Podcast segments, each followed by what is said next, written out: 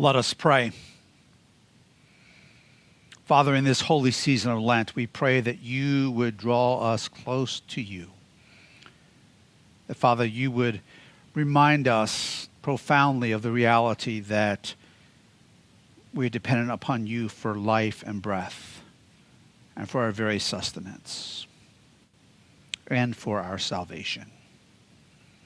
So now may the words of my mouth and the meditation of our hearts be pleasing in your sight, O Lord, our strength and our Redeemer. Amen. You may be seated. Good morning, everyone. Good to see everyone this morning. And thank you all for a wonderful Ash Wednesday and a right start of Lent. And I was just so pleased. We had as many people um, between our four services on Ash Wednesday as is our average Sunday attendance right now. And that just warmed my heart and speaks highly of you all in terms of your commitment to beginning a right and holy Lent. So thank you, thank you so much for uh, coming out this past Wednesday. I would invite you to take out your Bible or devices with scripture on them and turn to the fourth chapter of St. Matthew's Gospel, looking at our Gospel reading this morning from Matthew 4 1 through 11. And as you're turning there, I want to begin by giving credit to both Craig Keener and Erasmo Leiva Merikakis, who I've leaned on heavily for this sermon. I used other commentaries as well, but leaned on them very heavily. I'll quote them several times, but want to make sure I give credit where credit is due. Well, today is the first Sunday in Lent, a season which lasts 40 days. Now, Sundays are not counted as part of the 40 days of Lent. And you may ask, why is that? It's because every Sunday is considered a mini Easter. It's a celebration of the resurrection of our Lord Jesus Christ from the grave. And so, therefore, Sunday is never a fast day. Because the season of Lent closely correlates with Jesus' 40 days in the wilderness and his fast during those 40 days, our gospel reading for this day, the first Sunday in Lent, is always the account of this event. In Sunday lectionary year A, which we're in there three years in the lectionary cycle, we read the account of Jesus' time in the wilderness from St. Matthew's gospel. Next year in year B, we'll read it from St. Mark's gospel, and then the following year in year C, we'll read it from St. Luke's gospel. Our focus this morning is on this pivotal 40 day event in the life of our Lord and then I want to look at that and make some specific application to us and our lives and to this season in the life of All Saints Church. Jesus' 40 days in the wilderness occur immediately after his baptism and God the Holy Spirit descending and resting upon him. It's important to note as we look at this event that most of what is recorded in verses 1 through 11 of Matthew chapter 4 takes place at the conclusion of Jesus' 40 days of fasting in the wilderness. And I have a little bit more to say about that later. However, it's imperative that we understand the why, the purpose of Jesus spending 40 days in the wilderness. And there are three whys or three specific purposes which I want to highlight this morning. And the first one is this Jesus went to the wilderness out of obedience. Jesus went in obedience. The Holy Spirit led Jesus into the wilderness. Verse 1 of Matthew chapter 4 makes this abundantly clear, where we read, Then Jesus was led up by the Spirit into the wilderness to be tempted by the devil. He was compelled, as the perfectly obedient Son of God, to go to this desolate place. And in this act of obedience, Jesus gives you and me the perfect picture of submission to the will of God. Obedience to go even to the hard or the difficult place. And what we see is godly submission, which results in empowerment and triumph over temptation. As Dale Davies and Greg Allison say in their commentary on this passage, to be led by God's Spirit has as its result perfect submission to and performance of God's will. Let me repeat that. To be led by God's Spirit has as its result perfect submission to and performance of God's will. Jesus went into the wilderness in obedience to the voice of the Spirit. and again, to make clear, obedience doesn't mean an easy path. As a matter of fact, many times walking in obedience and fidelity to God will mean a difficult path. Second, Jesus went to fast and pray. While prayer is not specifically mentioned, the clear implication down throughout church history and even in every commentary I checked as I prepared this sermon is that Jesus was engaged in fasting and intense prayer during these 40 days. Jesus is there in this desolate place, setting aside physical nourishment in order to be nourished by God in preparation for the temptations and the triumph which are to come. This is why, when tempted by Satan in verse 3 to turn the stones into bread, Jesus replies, It is written, Man shall not live by bread alone, but by every word that comes from the mouth of God. Jesus was setting aside physical concerns to focus on God and spiritual concerns. And the Spirit of God Himself was his nourishment at this time. To quote Merikakis, during this long period of fasting, he had been nourished by dialogue in solitude with his Father. The breath of God is his direction and his food. On it alone, he subsists. There's so much focus and emphasis on our, in, and in our culture, on taking care of our bodies and healthy physical nourishment. And those things are important. I'm not minimizing the importance of those. But too often we give those priority over spiritual nourishment, me first in that. And and we need to follow the example of our Lord and give priority sometimes even over physical. Some third reason Jesus went was to triumph in the midst of testing. The parallel, there is a parallel here, and the parallel and contrast between Old Testament Israel's wandering in the wilderness here must not be missed. Remember, Old Testament Israel wandered in the wilderness for 40 years, often failing in obedience, fa- falling short of God's call, and neglecting the fact that God's sustenance and faithful provision was given for them, both spiritually and physically. In contrast to Old Testament Israel, Jesus spends 40 days in the wilderness, fully and perfectly sustained by God's grace and God's sustenance. And he emerges triumphant after being in God's presence, where Israel had fallen short, even though God's presence very clearly went with them in the wilderness. Jesus, through his time in the wilderness, provides for you and me the perfect model of triumph in testing triumph not through human efforts or temporal means, rather, triumph through God's presence, God's power, and God's sustenance. So that we have the three answers to the why, the purpose of Jesus going into the wilderness. But something else which we see here, which must, we must always be aware of, is that being empowered by God, and I've touched on this a little bit, walking in the power of God will lead to testing. Did you hear that? It will lead to testing. And too often, even in Christian circles, we hear the complete opposite of this taught. Somehow we'll hear that doing God's will leads to ease, comfort, and a smooth coast in life, or even great temporal and financial prosperity.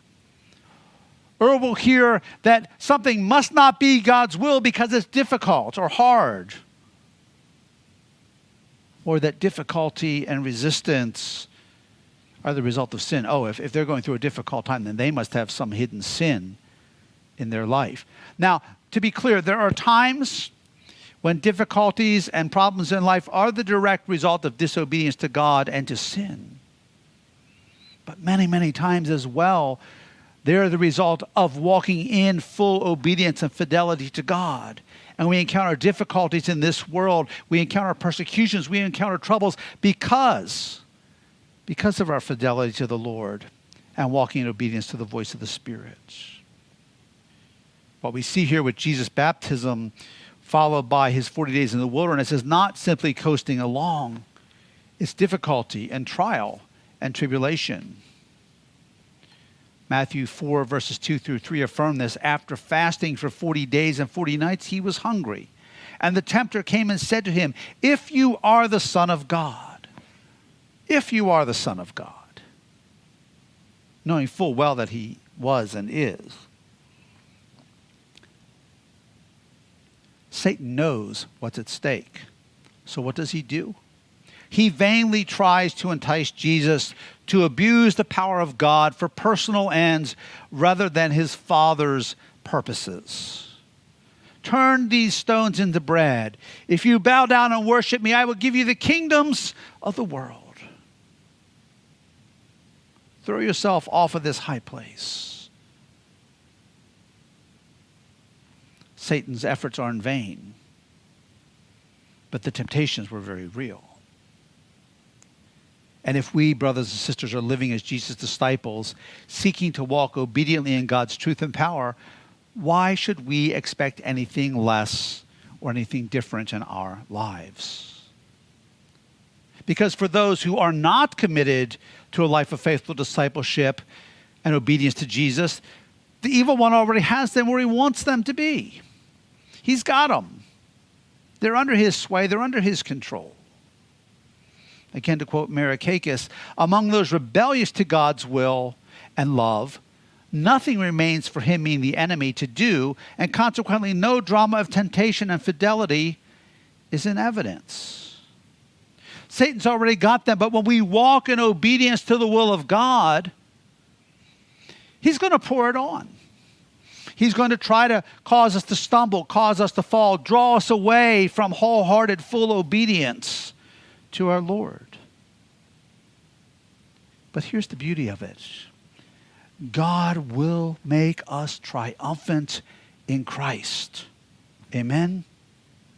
In God's power, through his sustenance, we can prevail in temptation and trial. Our Lord has gone before us himself to assure us of this.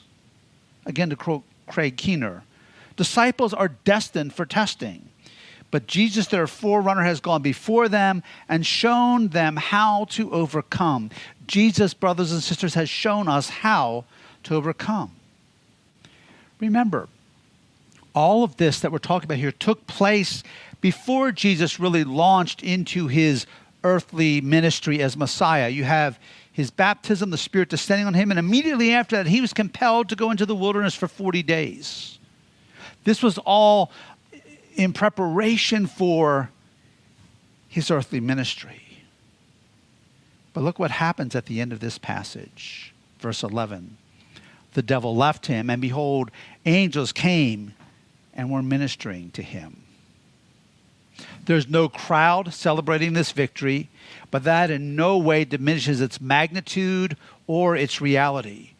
Satan had bared his inmost malice toward Jesus to no avail. And what happens? Everything that Satan had tempted Jesus with, the temptation of this false hollow shell of, of bread for the body and power in a temporal sense, what happens? He experiences these things as spiritual realities from his Father. Temptation leaves and fulfillment approaches. To quote Merikakis one final time, and this is a little bit longer quote listen closely. As temptation leaves him, fulfillment approaches. Instead of his eating the bread of Satan, the bread Satan tempted, tempted him to create out of stones, angels now wait on him at the heavenly banquet, where the sole nourishment, the exquisite ambrosia, is the word of the Father. My food is to do the will of him who sent me and to finish his work. John 4:34 instead of casting himself down from the temple parapet, thus to coerce the Father to send protecting angels so as to prove his love for him before Satan. Now the Father, unbidden, sends a host of angels to carry on with their heavenly task of circling joyfully about the eternal wisdom and the darling of God.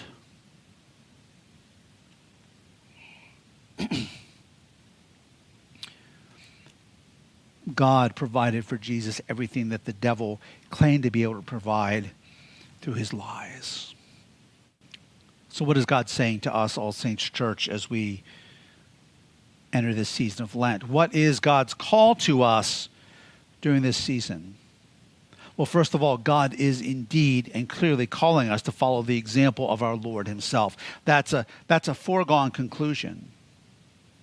But what I believe God is leading us to as a church is to set aside these 40 days as we do during Lent, but in even greater measure for a special focus on prayer and on fasting and waiting in God's presence. We need to be continually remindful that this, as I've already said, was the final step before moving into his work and his ministry as Messiah for our Lord. I like the subheading in the English Standard Version of the Bible between verses 11 and 12. And certainly, subheadings are not canonical, they're not. You know, they're added for our understanding, but, but this is the subheading. Jesus begins his ministry.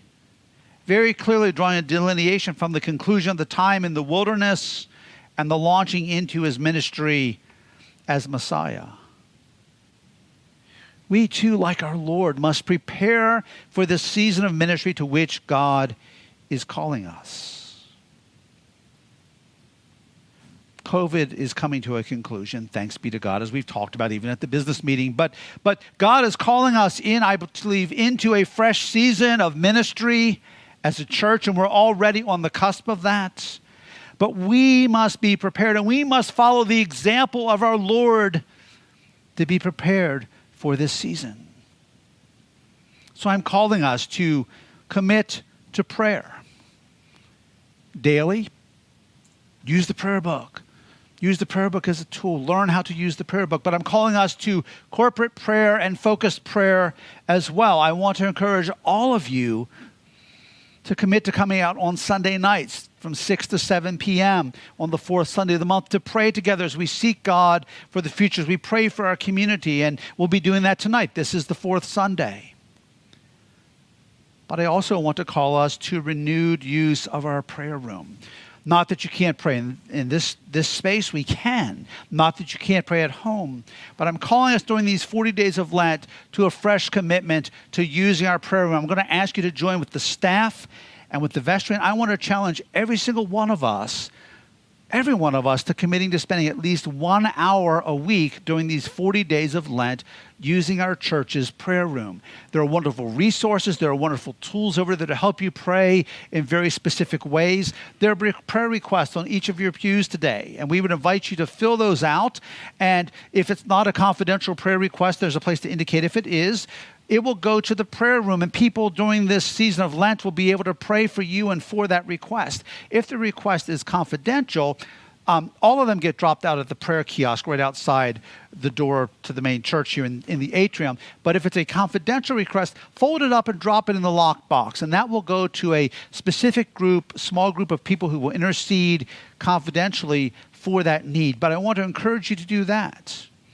But I do want to encourage all of us again to sign up to use the prayer room during this season of Lent. And then beyond that as well, one hour a week. Now, our prayer room is available 24 um, 7. We have a it, it's an outside door. You go out of the atrium, make a right and just follow the sidewalk down until you come to a door down toward the far end of the building and there's a key code and you punch in the code i'm not going to tell you the code right now we'll be glad to give it to you but i'm on a live stream and the whole cyber world doesn't need to know the code to our prayer room but that room is available 24 7. So you can come here at 2 or 3 a.m. and use the prayer room. If you work night work and want to come after you finish your shift, or you're someone who feels very much led and compelled to pray during the early hours of the morning, you can use our prayer room for that purpose. We're going to have folks over in the prayer room today after this service, thanks to Mother Valerie, who will be giving brief tours of the prayer room with coffee and refreshments. So, see, we, we have bait to entice you to come over and, and check out the program. But, but, but seriously, um, there are refreshments, and we would, we would, I'd encourage everyone to go over who's never been to the prayer room or maybe needs a refresher. And it'll be a short tour to kind of show you the resources that are in that area. We call it prayer room, but there are really three rooms over there. Um, resources that are in that area and things that you can use to pray. God is calling us. God is leading us into a new season of ministry as a church. And God will continue to reveal that vision and that call to us as we step into his will in obedience, as we prepare our hearts for the ministry that is ahead. In my rector's address back at the business meeting, I talked about All Saints Church being a house of prayer for all peoples. And indeed, as I say over and over, God has brought the nations of the world to our doorstep right here in our community. And we need God's strategy. We need God's power to break through in the difficulties and the walls that we and every other church reaching our community hits so that we can reach the people of this community with the good news and the life of Jesus Christ so that we truly are a house of prayer for all peoples, a community church that reflects the nations of the world, where people come and are set free and families are healed. And they find both their physical and their spiritual needs met. So that we could be a church in greater measure overflowing with God's love and healing power. This is indeed a new season. It's a fresh season and we need to know the heart and mind of God. We need to be prepared for what God is going to lead us into, knowing that it will involve difficulty, that it will involve challenges, but also knowing that God promises that as we seek Him and we seek to be led by His Spirit in obedience to His will, He will make us triumph through Jesus Christ our Lord. Amen. Let us bow our heads in prayer. And as we do, Ask God, first of all, what He wants to do in each of our lives. How He is calling you to set aside this season, how He is calling me to set aside this season to draw closer to Him. So, Father, as we enter the season of Lent, in preparation to celebrate our Lord's death and his triumph over the grave. Lord, search our hearts. Lord, take us to a deeper place in you and in obedience and fidelity to your voice and the truth of your word. God, prepare each of us and all of us together for that to which you are calling us, despite difficulties, despite challenges. Lord, bring us to deeper levels of prayer and fasting and waiting in your presence. Lord, bring us to deeper levels of repentance and more holy turning to you. Lord, cleanse our hearts of sin. Lord, show us sin in our lives that we may not even be aware of. And Lord, also show us even stuff in our lives, perhaps even seemingly good things that are crowding out greater space for you and your work in us and in this church. Lord, nourish us and sustain us in this season by your grace.